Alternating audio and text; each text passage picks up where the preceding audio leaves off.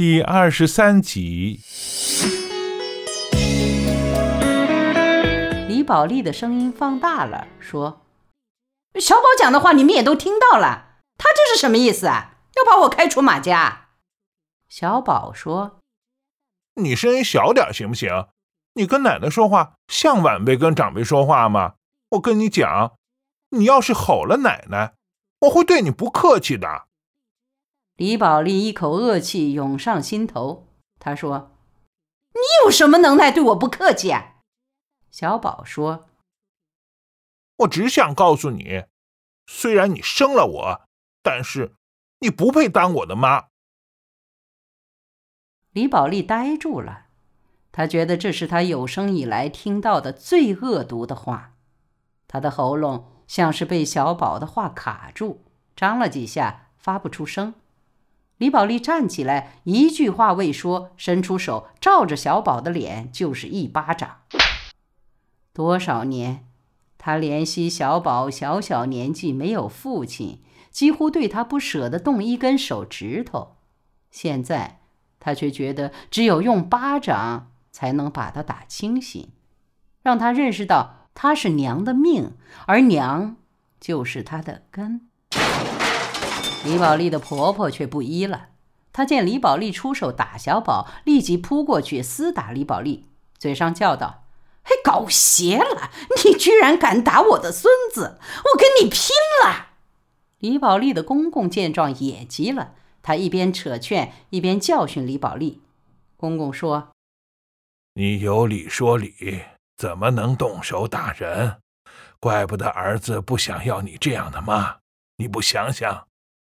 他几大，你几大？李宝莉被公婆的话所激怒，她大声吼道：“小宝敢这样说话，都是你们在背后教唆的！我以为我不晓得，你们老来丧子，小宝少小丧父，你们怎么对我，我都能忍。但小宝要是连娘都不认，我就不能忍。”李宝莉记不清自己有多久没有在这个家大吼小叫了。似乎马学武走了以后，他就收敛了自己的脾气。他天天记得母亲送给他的那个字“忍”，现在他却不忍了。李宝莉对自己说：“我是忍无可忍。”小宝冲到李宝莉面前，用他高高的身躯挡在李宝莉和他的爷爷奶奶中间。小宝说：“我告诉你。”李宝莉，你要敢欺负我爷爷奶奶，我做人不放过你，做鬼也不会放过你。我不是我爸爸，天天在你面前忍气吞声，活不下去就去跳江。我不是那样的人。小宝与李宝莉对吼着，他的声音比洪亮的李宝莉的声音更加刺耳。李宝莉呆掉了，连连道：“你你。”却拟不出后面的字来。李宝莉虽然被小宝的震耳欲聋的高音所震撼，但更让他惊骇的是他满嘴凶狠尖刻的话。李宝莉在心里自己对着自己呼叫着：“天哪，天哪！”饭也没吃完，李宝莉走出了家门。他已然不记得自己怎么离开的。李宝莉被伤着了，这道伤似乎比马学武的死来得更深刻、更疼痛。李宝莉神思散乱，全然不知自己应去哪里，又有谁能分担她的痛苦？走投无路的李宝莉。走了长长的路，最后还是走到了万小景的家门口。万小景开门，见到失魂落魄的李宝莉，惊吓万分，不知道他又出了什么事，让进屋里给他递茶倒水，漫无目的的安慰了半天，李宝莉都说不出话来。直到半夜，李宝莉才开腔，话说一半儿。竟是放声嚎哭，直哭得天昏地暗。令万小景想起许多年以前的一个下午，那一次是马学武提出来要和李宝莉离婚。万小景愤然说：“你这哪里是养了个儿啊？我看你是养了头狼！我早就说过。”李宝莉在万小景家睡了一夜，说是睡觉，其实一分钟也没有睡着，通宵达旦。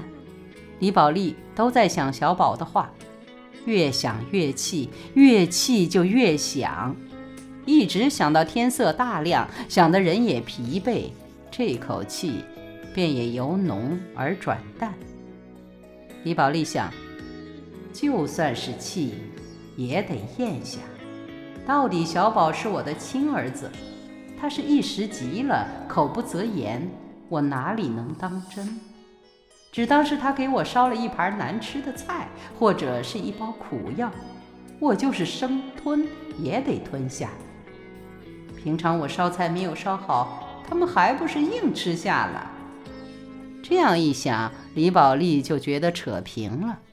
万小景骂他说：“我看你真是贱得很，不是别的，是命贱。”李宝莉只说了一句：“人跟人不一样。”小宝终于高考结束，标准答案出来后，老师帮助小宝算分儿。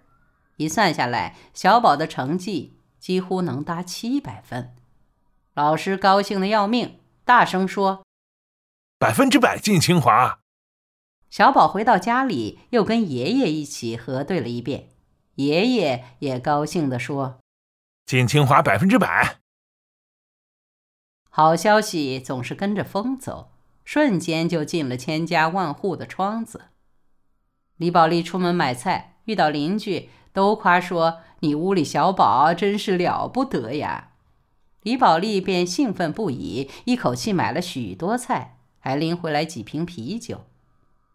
晚上，公公和小宝两个畅快的喝了酒。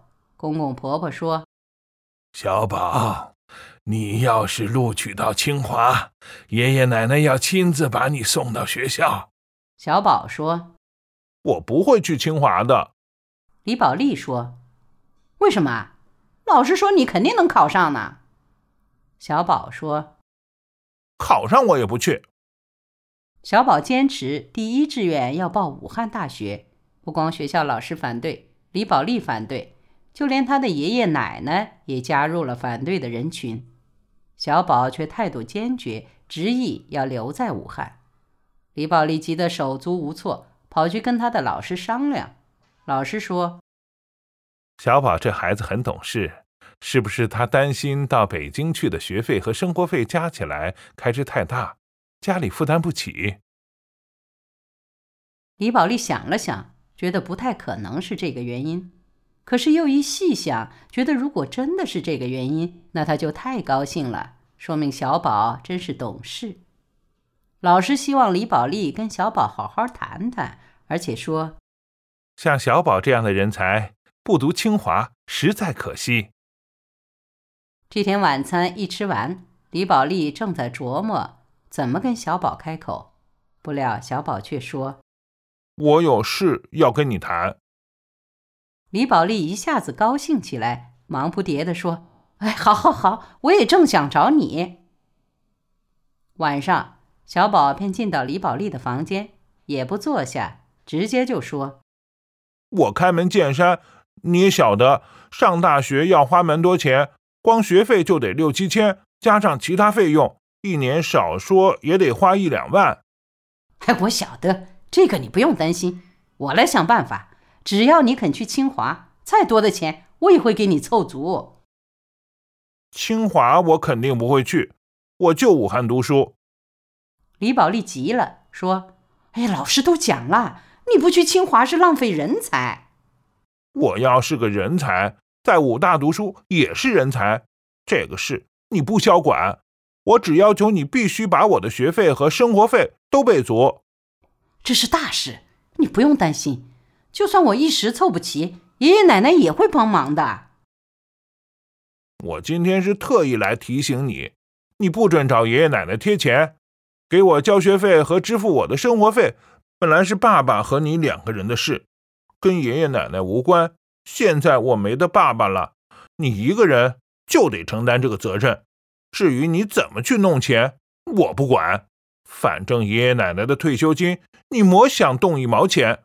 如果你找爷爷奶奶要了钱，我几时晓得就几时退学。